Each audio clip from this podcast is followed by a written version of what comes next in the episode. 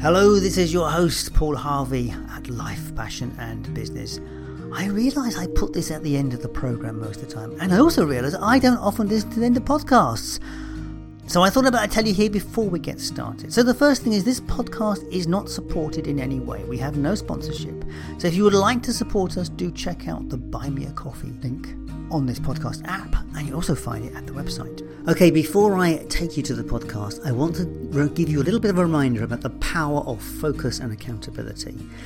This is the one tool that will really get you towards the goals you are seeking, towards the path you want to take. So listen to the end to find out more or check out the link in the show notes. Anyway, let's get you back to the podcast. My name is Paul Harvey, and you are listening to Life, Passion and Business, a podcast born out of my desire to find greater meaning in life at the time when I thought there was none. Since that day, I have spoken to hundreds of people, and what I have discovered is that our story is everything. Because what we do, feel, or experience is based on the stories that we tell ourselves. It's time to explore what it means to live a good life. How do we make this experience better? And more importantly, how do we lead the world to a better place? But uh, it's I I had a dog, and I always said, you know, when this dog crosses the rainbow bridge, then I'm going to take a year leave from this job, and I'm going to travel around, and maybe I'll work overseas, maybe I'll teach overseas. I had that in my head, but then I decided, you know what? I'm just I want to go visit places. I want to see different countries. I want to spend significant time in them. So in September 2021. I took the leave and it's really been a fulfilling experience. But at the same time, it's been a challenging experience because the mindfulness journey is about being conscious of how we live in each moment, and yet most of the time, we actively seek to keep ourselves in distraction with busy stuff and routines. But what if there was no routine? What if you're in a place where you were forced to be conscious of where you are in any one moment? My guest on the show today is Billy Lahr from Minnesota. Now, he grew up on a farm with no interest in farming. He did the college route with the idea of becoming a computer programmer because he liked chat rooms. And by accident, he gravitated towards teaching. He lived a normal life, working in education for over 21 years. He became the Dean of Students. Now, if you're not aware, the Dean of Students is the butt of every joke in all those teen movies. They're usually bald and over 50 and universally disliked by most students. To be fair, it is a role of service, meeting the needs of the student, and when the dean gets involved, it's because there is a problem. For a people person like Billy, working in a conflict role was difficult. He did the job for six years, but becoming disenfranchised from budding mental health problems and lacking job satisfaction. So at some point, he made a huge decision. He was of a certain age, he was unmarried, and he was not planning to be, so he thought he'd give it all up and travel while developing a mindfulness practice. Now, the laptop lifestyle is a very attractive idea and it sounds wonderful until you try it. I have a limited experience on the road for a few months in the UK while running this podcast. Finding good wi Fi can be really depressing. Billy has been hopping countries since 2021, and our conversation is about that journey of self discovery. He's travelled extensively in Asia to countries where he knows no one and does not speak the language. Now, there's no big finale ending on this conversation as the question is still ongoing. There have been highs, there have been lows, and there's still the aunt, and he still has to answer the question does he continue his travels or go back to the States and return to teaching? This conversation will be in two parts as we did go down a lot of rabbit holes. Anyway, I hope you enjoyed the conversation with Billy Lahr. Billy, thank you so much for being here today. So, look, whereabouts are you today? Where are we speaking from? Yeah, I am in Seoul, South Korea. Uh-huh. And I just got here on Friday, April 28th, after spending two months in Japan. And then previous to that, I was in Vietnam for two weeks and then Singapore for a week. Uh, before that, I was in Thailand for six weeks. And oh, yeah. I, can, I, can, that, I can hear my audience getting in... seriously jealous here. uh, but I do know from a little bit of experience the, um, the laptop lifestyle is not as easy and wonderful as everyone thinks it is. It's not. It's actually pretty difficult. I'm finding, especially as someone who's a bit of an extrovert, someone who enjoys social interaction.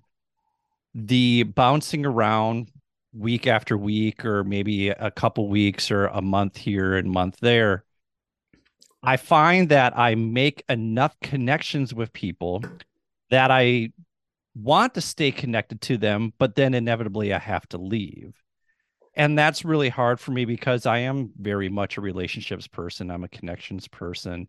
So going from one place to the next, it leaves a little bit of this empty, sinking feeling mm. within me. But at the same time, I am so grateful for the experiences that they share with me mm. and the time that we get to spend together because i'm also very much a quality time I, I i'm so grateful for the people that i have met along the way and in fact the reason why i continue to come back to Seoul is because of the connections that i made here the people that i connected with through the Seoul share meetup group really embraced me and i feel like you know as corny as it is to say like to live authentically to be your authentic self i really feel that i'm allowed to be who i am mm. and they embrace it and they encourage it they encourage me to live out loud and I, I i continue to gravitate towards Seoul and when i got back here i felt home well because you know, it's got you've got some you've got some good connected feelings to it and so it will feel home won't it because it's like it's like you, you have memories and it's all about the story that we run in our head around those memories and things so it's like yeah, familiarity and that sort of stuff. So look, right. let's wind it right back to the beginning. This is, you know, that we, we know can see where we're going. We're going for a man who's obviously adventuring in the world. Uh, but where did it start? Where did you grow up and stuff? So I grew up in a small town in Minnesota in the United States. So mm-hmm. I and basically I'm I'm born and raised in Minnesota. I've spent the first 44 years of my life in Minnesota. I grew up in this small town and then I went to a college in Duluth, Minnesota. My first job was in Rochester, Minnesota. And then I finally moved to Minneapolis, Minnesota. So I've covered all aspects of Minnesota. I've lived in the small town, I've lived in northern Minnesota, I've lived in southern Minnesota, and I've lived in the metropolis of Minnesota. What, I mean, uh, excuse me, forgive my ignorance. What kind you of know? place? What kind of place is Minnesota? Is it, a, very? Is it, is it a, an industrial town? Is it a, what kind of town is it? Yeah, so Minnesota, I would say, is quite rural. Minneapolis is a, a, an urban area. It is a metropolitan area. Rochester has the largest hospital in the world in the Mayo Clinic there. Uh, Duluth is a blue collar city. And where I grew up, I grew up originally on a farm. Now, my sisters will tell you that, well, you didn't do anything on the farm because you were the baby boy and and mom and dad loved you and they didn't tell you to do anything. You were too busy playing sports. All true. All true. I own all of that. So I was more of an intellectual. I like to read. Uh, so I wasn't much of a laborer on the farm. So, so you weren't the farm boy then. Was, you weren't. You weren't playing. I, I was not. I was not. I was not. But uh, so let's first know, what was the dream then? If you weren't the farm boy, obviously you living in that farm, which is some people say is idyllic. Perhaps it wasn't. Uh, so what was the, what was the dream? What was it you wanted to be? When I was younger, I very much wanted to be a professional baseball player. mm. As I got older and I got into high school, I was kind of grooming myself to become a computer programmer solely because my brother-in-law worked for Microsoft and made good money. Mm. So I thought to myself, well, I like sitting on chat rooms and I like writing stories on the computer. So clearly that translates into computer programming. And then about two weeks into college, I was taking Fortran programming and calculus, and I realized if I kept going down this route, I was probably going to fail out of college because essentially I was trying to jam a square peg in a round hole. None of these things really fit me. And then I went home one weekend to to visit my, my high school baseball coach, and he was a health teacher. And he said, Hey, do you want to teach class today? And I was like, Yeah, that sounds awesome. So I got up and I led this conversation about the 10 leading causes of death because I remembered from three years prior when I was in his class. We were talking about the 10 leading causes of death and just naturally had this conversation with students who I generally knew because it was a small town. And when I got done, I was like, that was a lot of fun. And he said, Well, have you ever thought about being a teacher? And I'm like, well, I I am now. And English was always my favorite subject in high school. I had amazing English teachers all the way through high school. So I went back to school the next week and I changed my major to secondary English education. And when I went back for my 10 year high school reunion, I remember one of my classmates saying to me, Laura, I'm not surprised that you became a teacher. I could have told you in second grade that you were going to become a teacher. So I feel like I made the right decision for most of my, you know, formative years there, becoming an English teacher. Wow, that's yeah, yeah, yeah. It's fascinating how how those. What is also interesting how other people see it and you don't. Yeah, and you know, I've always railed against this idea of follow your dreams, follow your passions. I don't think that's very good advice to give to anybody. I think it's more important to follow your curiosities and follow your strengths. And if you don't know what your strengths are, ask around to other people. Clearly, this guy saw what my strengths were, and I didn't realize it because I was too busy chasing the money, so to speak, thinking that I mm. was going to go into computer programming when that wasn't my default uh, strength at whatsoever. Mm. But then when I had that opportunity to be in front of a classroom and my baseball coach made me realize that, hey, you know, you enjoyed this, you were kind of a natural at this. Now that you're in college and you're thinking about what you're going to do for work, maybe you found it right here. And I just gravitated towards that. And it's interesting. I'd always been a coach even in high school in the summer coaching baseball and that sort of thing and i always enjoyed that but i was really really focused and had tunnel vision on becoming this thing that was not me and i wonder oftentimes how many people they they pigeonhole themselves into this one role. And mm. i host my own podcast called the mindful midlife mindful midlife crisis. And one of the and the first question we ask all of our guests is what are the 10 roles that you play in your life?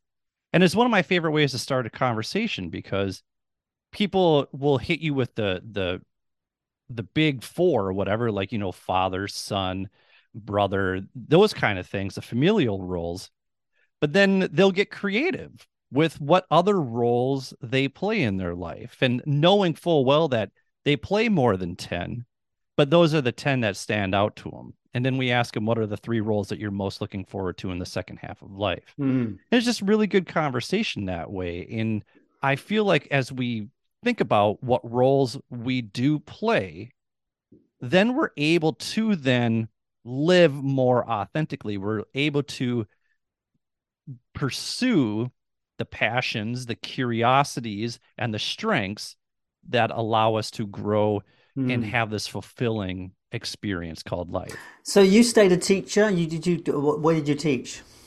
I taught English for 15 years and then I wanted to have a larger impact on the school community so I moved into this dean of students position. Mm. What I realized is that when you become the dean of students, you're always the bad guy. Nobody likes the dean of students. They make movies about the dean of students, and the dean of students is always the bad guy. He's always the villain in those movies, and that's what essentially I became. And I didn't like that. I no. didn't like being for a people person. person you wouldn't. Up. You for a people no. person, you wouldn't, would you? no, no. When you have to call people up and say, you know, hey, your child is in trouble, they don't want to hear that, and so they they think that it's your fault, and the you don't look like the fault. dean of students because the dean of students is always is always a bored guy, and he's fifty. I know with this flowing hair here that I have and my boyish good looks, I understand why it would be a conflict. so obviously, that how long did you stay being a dean of students? I was the dean of students for six years, and oh, that was part, yeah. and that was also during the COVID school years yeah. too. Oh well, that was tough. And it just became a burnout and but that isn't necessarily why I left that position. I had always told myself, I'm not married, I don't have any kids. I'm just not interested in in either one of those. so ladies who are out there listening, red flags all around. But uh it's I I had a dog and I always said, you know, when this dog crosses the rainbow bridge, then I'm going to take a year leave from this job which was uh, uh, something that was afforded to me in the contract. and I'm going to travel around and maybe I'll work overseas, maybe I'll teach overseas. I had that in my head. But then I decided, you know what? I'm just I want to go visit places. I want to see different countries. I want to spend significant time in them. So in September 2021, I took the leave and then I went to Portugal for 2 months. I went to Spain for 2 weeks. I went to Dakar, Senegal for a few days to a surf camp because one of my goals is to paddleboard off the coast of every continent. And then when I got back to the United States, I was there just wasn't going to be a way for me to transition back into that position as dean of students. So I resigned and continued on with my travels. And I've been doing that ever since. And it's really been a fulfilling experience. But at the same time, it's been a challenging experience because as I kind of come to the end of my travel budget here after nearly two years of traveling, there's going to be some difficult decisions to make. Mm-hmm. Where do I want to live? what am I going to do to make money? Do I want to continue investing money in this podcast? And how long do I continue the podcast going if it's not if I'm not seeing a return on that investment? So there's a lot of things that are going on. I have all these new problems, but I wouldn't trade my new problems for my old problems ever. yeah, I mean, we'll dig more into all that stuff because that's that when we start talking on that on your main topic, and we'll dig more into that one. It's like, yeah, it, it is fascinating conversation this area. So success clearly has been something in your life in terms of that you measured it somehow. How did you determine success? Because it's clearly you know, you had a position, a job. That obviously wasn't success for you. It, it was, but not fully. it was success, but it wasn't necessarily fulfillment. Mm. Are they the same or different? Oh well, that's that's a good question.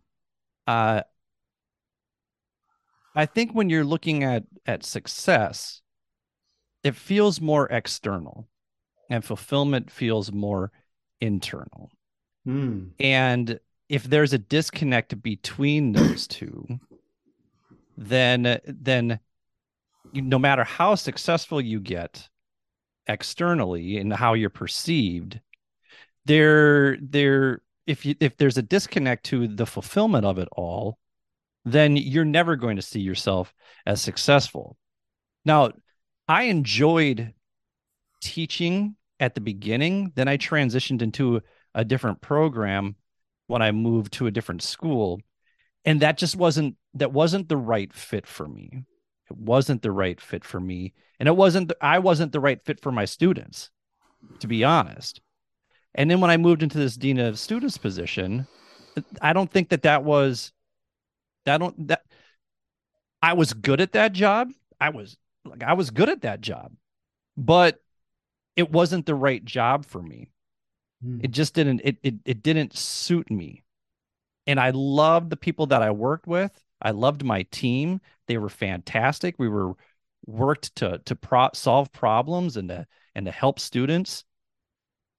But it was at the end of the day really exhausting to again always be the bad guy. And so you know, it as for me now, experiencing success, how I view my own personal success is being able to afford the opportunities that I want to pursue. Mm. so financial success means that I'm I'm able to continue doing the things that that give me joy that that allow me to emphasize my strengths that allow me to showcase my strengths because if I'm not in a position where I'm showcasing my strengths and it affords me the opportunity to do more of those, then I think I'm going to be miserable. Mm. So, so success to me is if we're looking at financial success, it's being able to afford these opportunities. If I'm looking at internal success, am I am I satisfied with the choices that I have made? overall. I, I get tired of people saying live life with no regrets. Regret is, an, is a natural emotion. And regret can teach us a lot. We can learn a lot from regret. To say live life with no regret, that's a lot of expectation to live your life perfectly and live without mistakes. I've made all sorts of mistakes. I've had I have all sorts of regrets from this trip that I've been on for the last 2 years. But learning from those regrets has taught me to take different mm. action along the way and I have grown along the way. I think uh, the context of that, isn't it? Really, is that, is that don't don't let think, don't let don't let your things put let put you off doing something. But you're right. You know, there there has to be regret. You know, you can regret eating the last chocolate in the box, can't you? Really, there's always going to be regret somewhere in life. That's just it. Well, I mean, what is interesting, what you're saying, I like the idea that you've you've taken away that you've you've separated fulfillment from success because we all have to have a determination what success means for us. And success does not necessarily have to be the big car, the big house, the big this, the, the, the, the. It can just be having a nice day. It can just be having it, it can just be having a good relationship with someone or having that amazing conversation somewhere. You know, for me, having a good podcast is a successful day. There's no money in it. It's just a successful day. Right, right. And I think too, when we look at success, in as I'm now transitioning into becoming a mindfulness teacher. Mm. that we look at success in the present as as a moment to moment. We can mm. look at success just like we look at breath. Your breath is with you each moment. So what what is that breath like in the moment? And then what does the next breath look like in the moment? So what is what does success look like in the moment. And you kind of touched on it. Right now, we're having this conversation, and this feels like a success to me. The mm. fact that I get to be a guest on your show is a level of success for me. The the fact that I get to be in Seoul, South Korea is a level of success for me.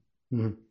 And those are moment to moment. So what success looks like from day to day I think is is more crucial to appreciating than what success looks like overall. Mm. And again, it kind of goes to I, I, really hate cliches, but you know, it's that idea of uh, it's it's it's not how many breaths you take in life, but how many you know moments in your life take your breath away, that kind of thing. Yeah, but that's a lovely. So, that is a lovely cliche. It is. It, it, it is. is a lovely cliche. It is a lovely cliche, and as we break down those individual moments in our life, then that's how we view success. Mm. And again, that's the external.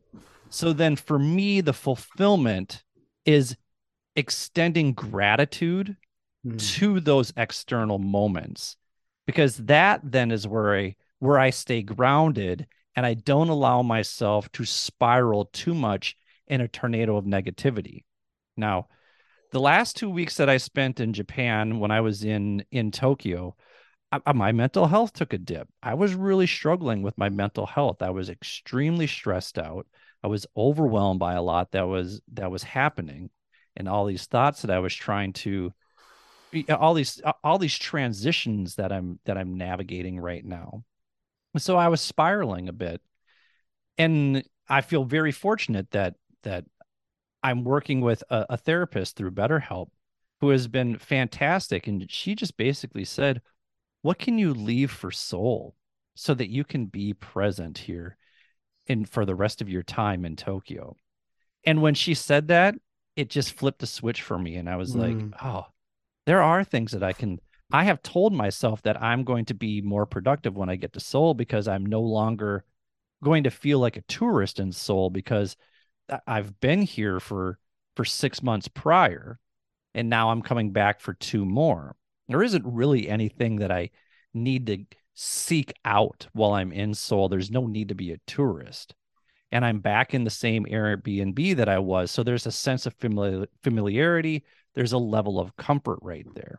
Mm-hmm. And I think too, we too often villainize this idea of the comfort zone to get out of your comfort zone. And I I rail against that too because I think people who are in their comfort zone feel more authentic in themselves, but they also feel more comfortable then to take a risk. If you're not in your comfort zone, then you're striving to get into your comfort zone and you're less likely to take a risk. So let's let people chill out in their comfort zone for a little while so that they can just feel good mm. for just a little while. Mm. And then, as long as they're mindful that, oh, wait, this comfort is starting to feel a lot like complacency.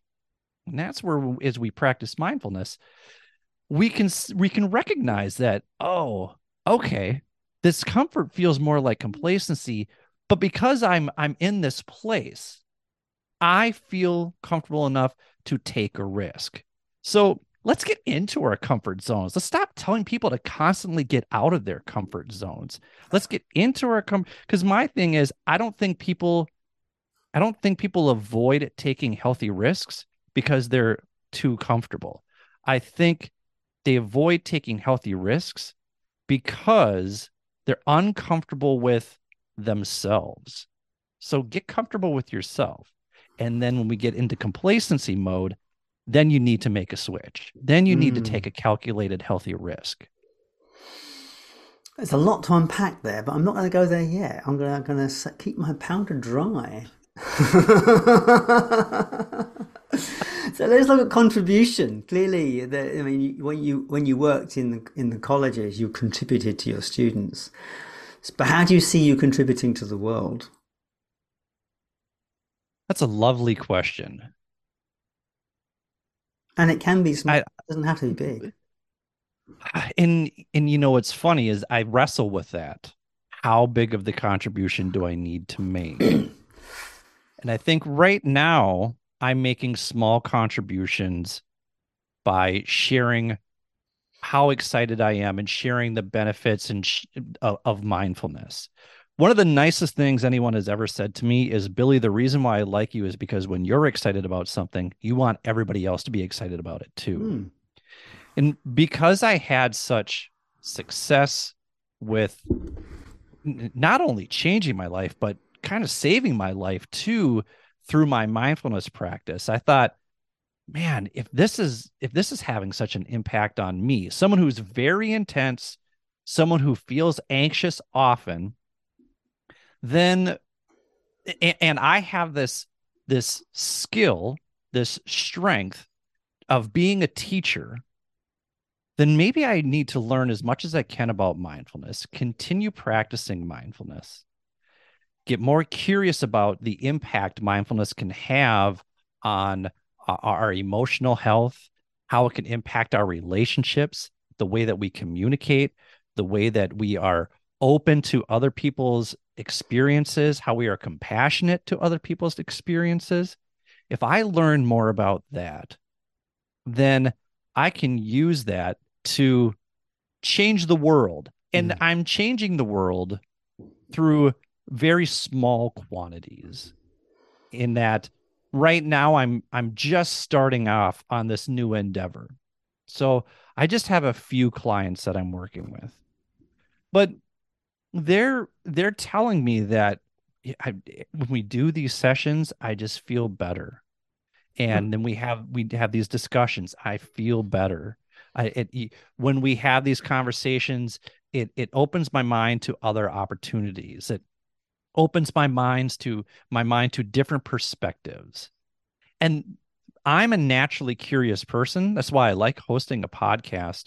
So in order to it it, it just feels validating hmm. to know that on a very small scale what i am teaching is having an impact just like when i was teaching english i was using the, i mean idealistically again when I was teaching, I thought that I was making the world a better place. And I was using literature and I was using my classroom as the setting and the tool for that. Now I'm still trying to make the world a better place, but I'm just using a different tool. And this tool is mindfulness. Mm. So flipping that on its head, because to me, contribution is a double sided coin. There's a contribution to the world and there's the contribution to yourself. Now you've been traveling for a while, so that's a big contribution to yourself. But how? So, but what do you see as, as as important as in contribution to you?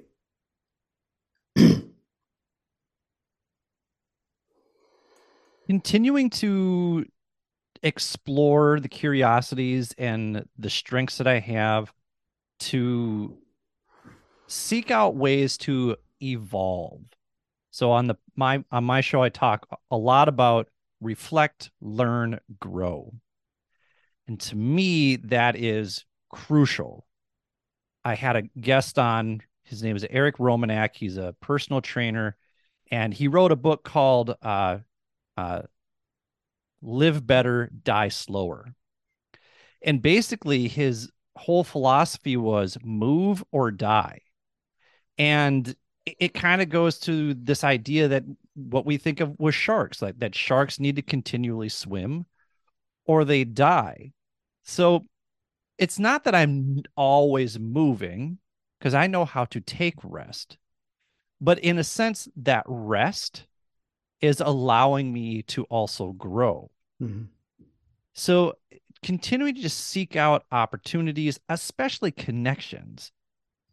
I I feel so much fulfillment when I find people and have wonderful conversations like the one that we're having.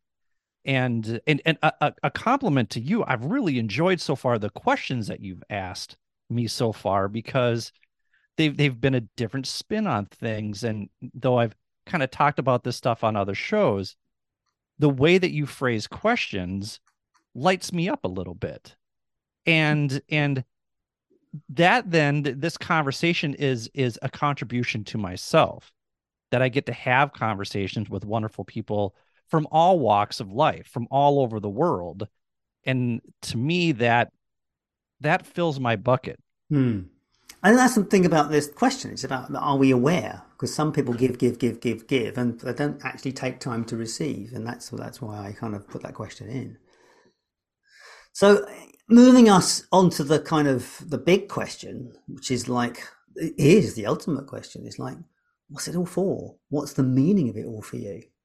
I mean, for some people that's a spiritual aspect. Some people that's a, that's there's a there's a religion and a theology behind it, and other people there's nothing. So, but, but where does it fit? Where do you fit in that scale? I used to teach a class called Humanity's Search for Meaning, where Ooh. I would have my oh, you're an expert on the you're an expert uh, on the subject. We, have never had an would, expert uh, where we would explore various meanings in life, and we would have you know we would we would take a look at the five major faiths that are out there and and then we would take a look at some of these sub faiths that are out there and and you know why do people gravitate towards these? What meaning are they seeking through religion through spirituality? And then after we do all this exploration of seeking out meaning in life then i hand them Camus' The Stranger, which basically says there is no meaning in life. And and they're like wait what? And it's like well we got to explore all sides of this right? We need to explore all sides that maybe there isn't meaning in our existence. So i feel like the meaning of life is not universal but the meaning of life is within ourselves. And for me my meaning my purpose is is based in the relationships that I make with others and the connections that I make with others.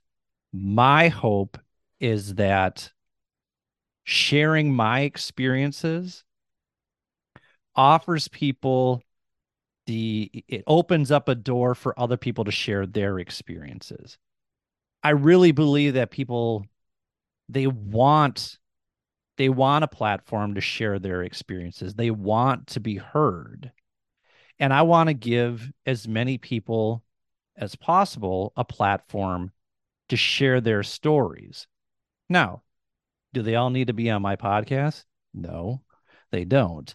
But having a conversation with people is really fulfilling to me. So I feel like providing a platform for people to share their experiences whether it's in a one to one conversation or whether it's on on a podcast where you know people can listen to it from all over the world that's my meaning mm.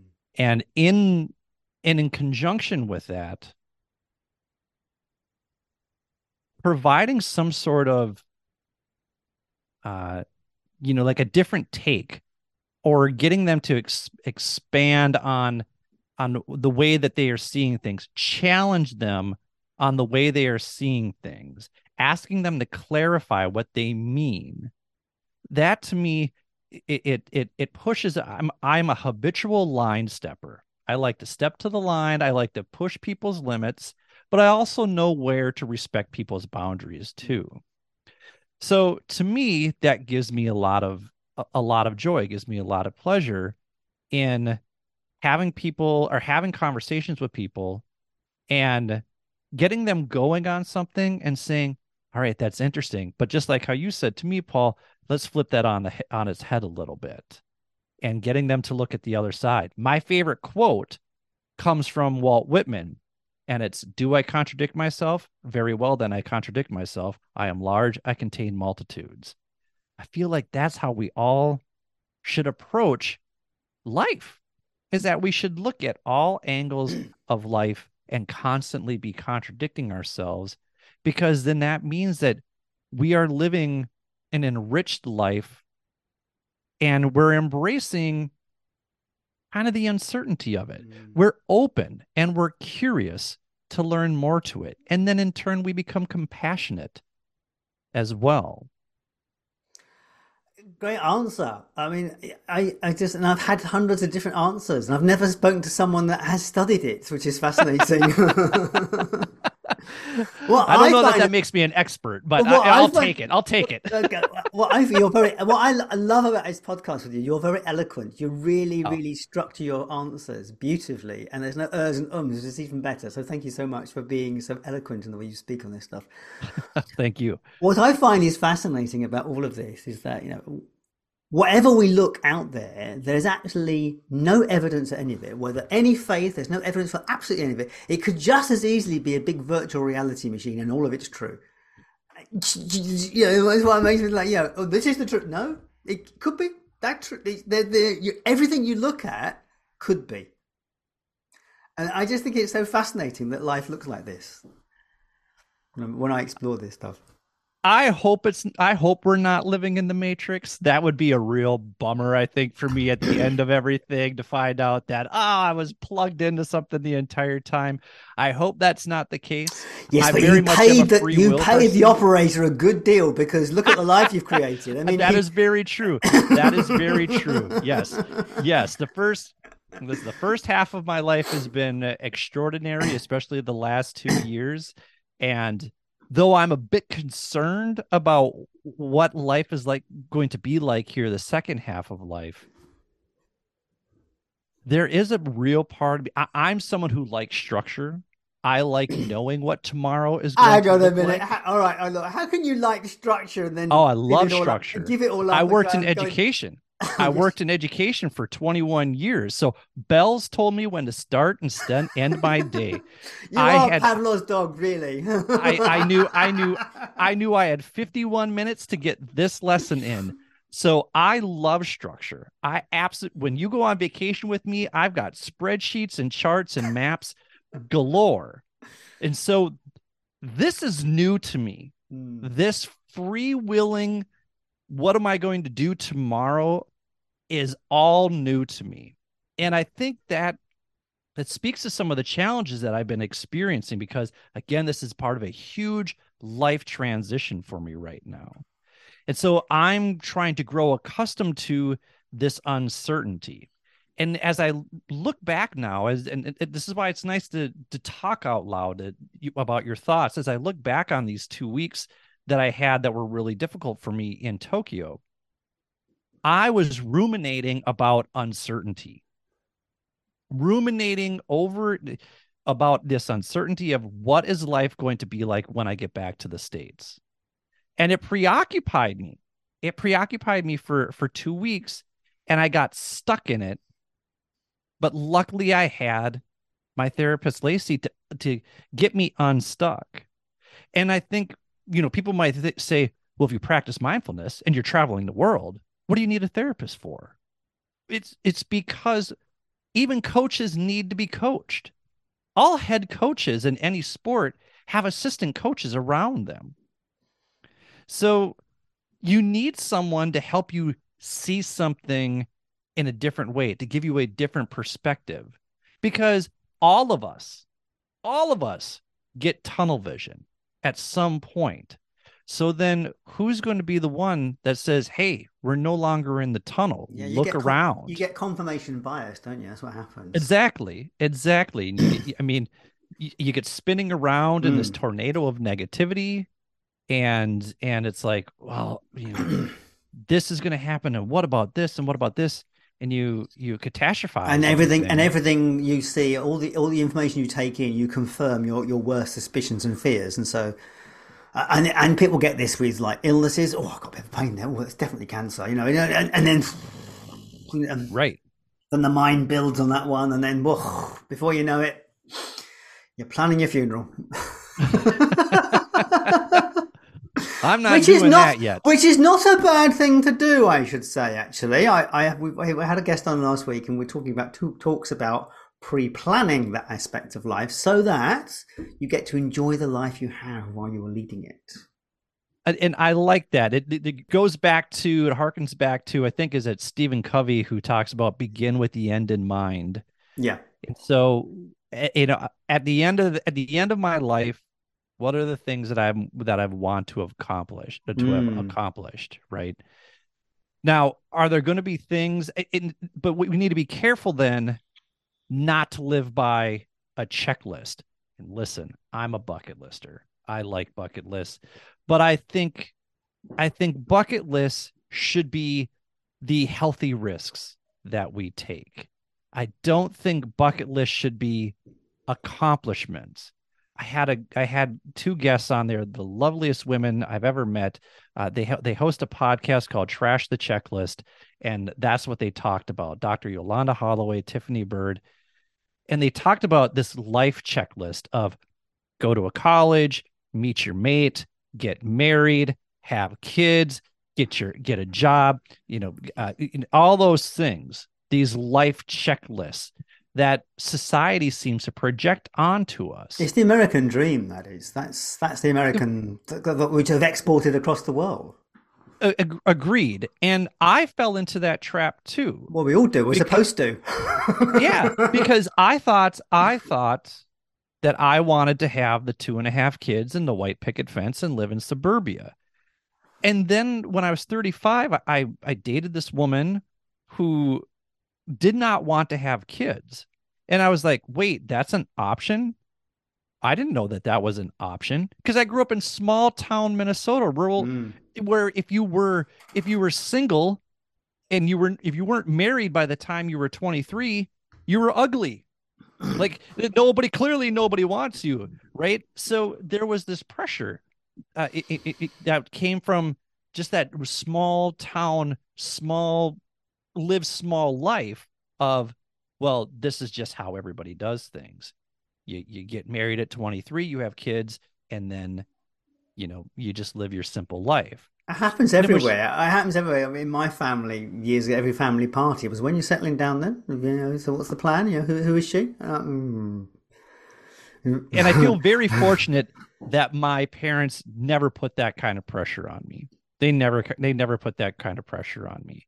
So I I feel very grateful that they've supported some of these you know these adventures that I've gone on and in kind of lived vicariously through it. It saddens mm-hmm. me a little bit that they live vicariously through it. I didn't start traveling until I was 37. I didn't have a passport until I was 37.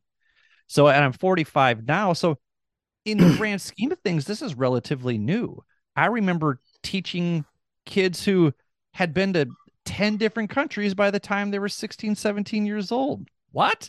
Like, our idea of a vacation was renting a cabin in the same hometown in which I lived. We didn't even leave my hometown to go on vacation. So, you know, it, it's just kind of living small in that way, but it feels really good to have to have stretched out my comfort zone. And you know, I Mm-hmm. railed against getting outside of your comfort zone.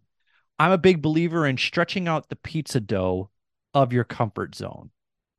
That that it comes from within because you push pizza dough from inside, right? You push pizza dough out from inside, just like you stretch your comfort zone from inside. I remember someone asked me, "Well, like when you pull pizza dough, then does, does this break?" I'm like, "What kind of heathen pulls pizza dough from the outside?" I'll pull pizza dough from the outside. You push it from the inside, and it stretches. You, you and it move takes the more- air towards Yeah. the outside. You move the air Yeah, and- if you stretch it, you just break the bubble. So look oh, at this. Two, two, two older, experienced pizza men here. It's it's like, do you know, this Yeah, must be a thing, isn't it? I, once upon a time, we would be talking about burgers, but these days is we talk about pizzas. It's just sort of the... And that was part one of my conversation with Billy Lahr. In part two, which will be available tomorrow, we explore his journey of and through mindfulness. Lots of fantastic tips in there. So if you're not following this podcast, click the follow button so you get the notification as soon as that podcast drops. And that was Life, Passion and Business with Paul Harvey and my guest, Billy Lahr. If you would like to connect with Billy, you can find him on Instagram. That's the Mindful Midlife Crisis. You can find him on Facebook. There's a Facebook group. The link for that will be in the show notes. You can also find him on LinkedIn, Billy Lahr. That's L A H R. There's also a website which is mindfulmidlifecrisis.com. Now, all those links will be available at the website lifepassionandbusiness.com. Okay, as I mentioned at the beginning, now is a time to discover how to find some more focus in your life and get things done. Okay, so we're all looking to move forward. We all want to find some measure of success in the world. And if you've heard the podcast, you know I have a view of success, but that's another conversation. The point is, however you look at this, we want to get things done. You might want to get a project over the line. You might have a really big goal that you're looking to, to move, to move forward on. And the problem is, whenever we start these projects, whenever we do anything like this, there's always some resistance. There's always something that gets in the way. And that can be a multitude of things. Um, but the key to this is how do we retain focus and stay with the project and push it over the line? And that's where focus coaching can help. Now it's a jo- it's a process that I discovered some 15 years ago during my coach training, and it's something sometimes called focus coaching, turbo coaching, speed coaching, and it's a really simple process where we we define what it is you're trying to achieve, and we look at the resistance that you're experiencing in that achievement, come up with some strategies to solve that resistance, commit to setting a date, and I hold your feet to the fire to make sure that you do that. So there's a commitment, there's an accountability process, and that's it. That's basically how it works. You get it done. And I can tell you, it is so powerful when you start working in this way, particularly when you work with someone who supports you in the process of doing it. And one thing to remember, you know, success is never guaranteed, but the struggle always is. And that's what this coaching is designed to do. It's designed to get you through the struggle towards the success you're looking for. So do check out the uh, link in, on this podcast or at the website lifepassionandbusiness.com. You will find a video of me again explaining this process. But if you go below the video, there's a booking link where we'll have a discussion about your project and how we could get you sorted. As always, if you have enjoyed this podcast, if you found anything here of any use, please share it with a friend because that's how people like yourself find good podcasts. If you can, give us a review. Give us a five star review. I have to ask for five stars. Why not? I think I'm worth it. When you support a podcast in that way, you have no idea how effective it is, both in terms of supporting us on the platform, but it also makes us feel good. Yes, it makes me feel good, and I like to feel good. As always, thank you for your time and attention. I will catch you next time.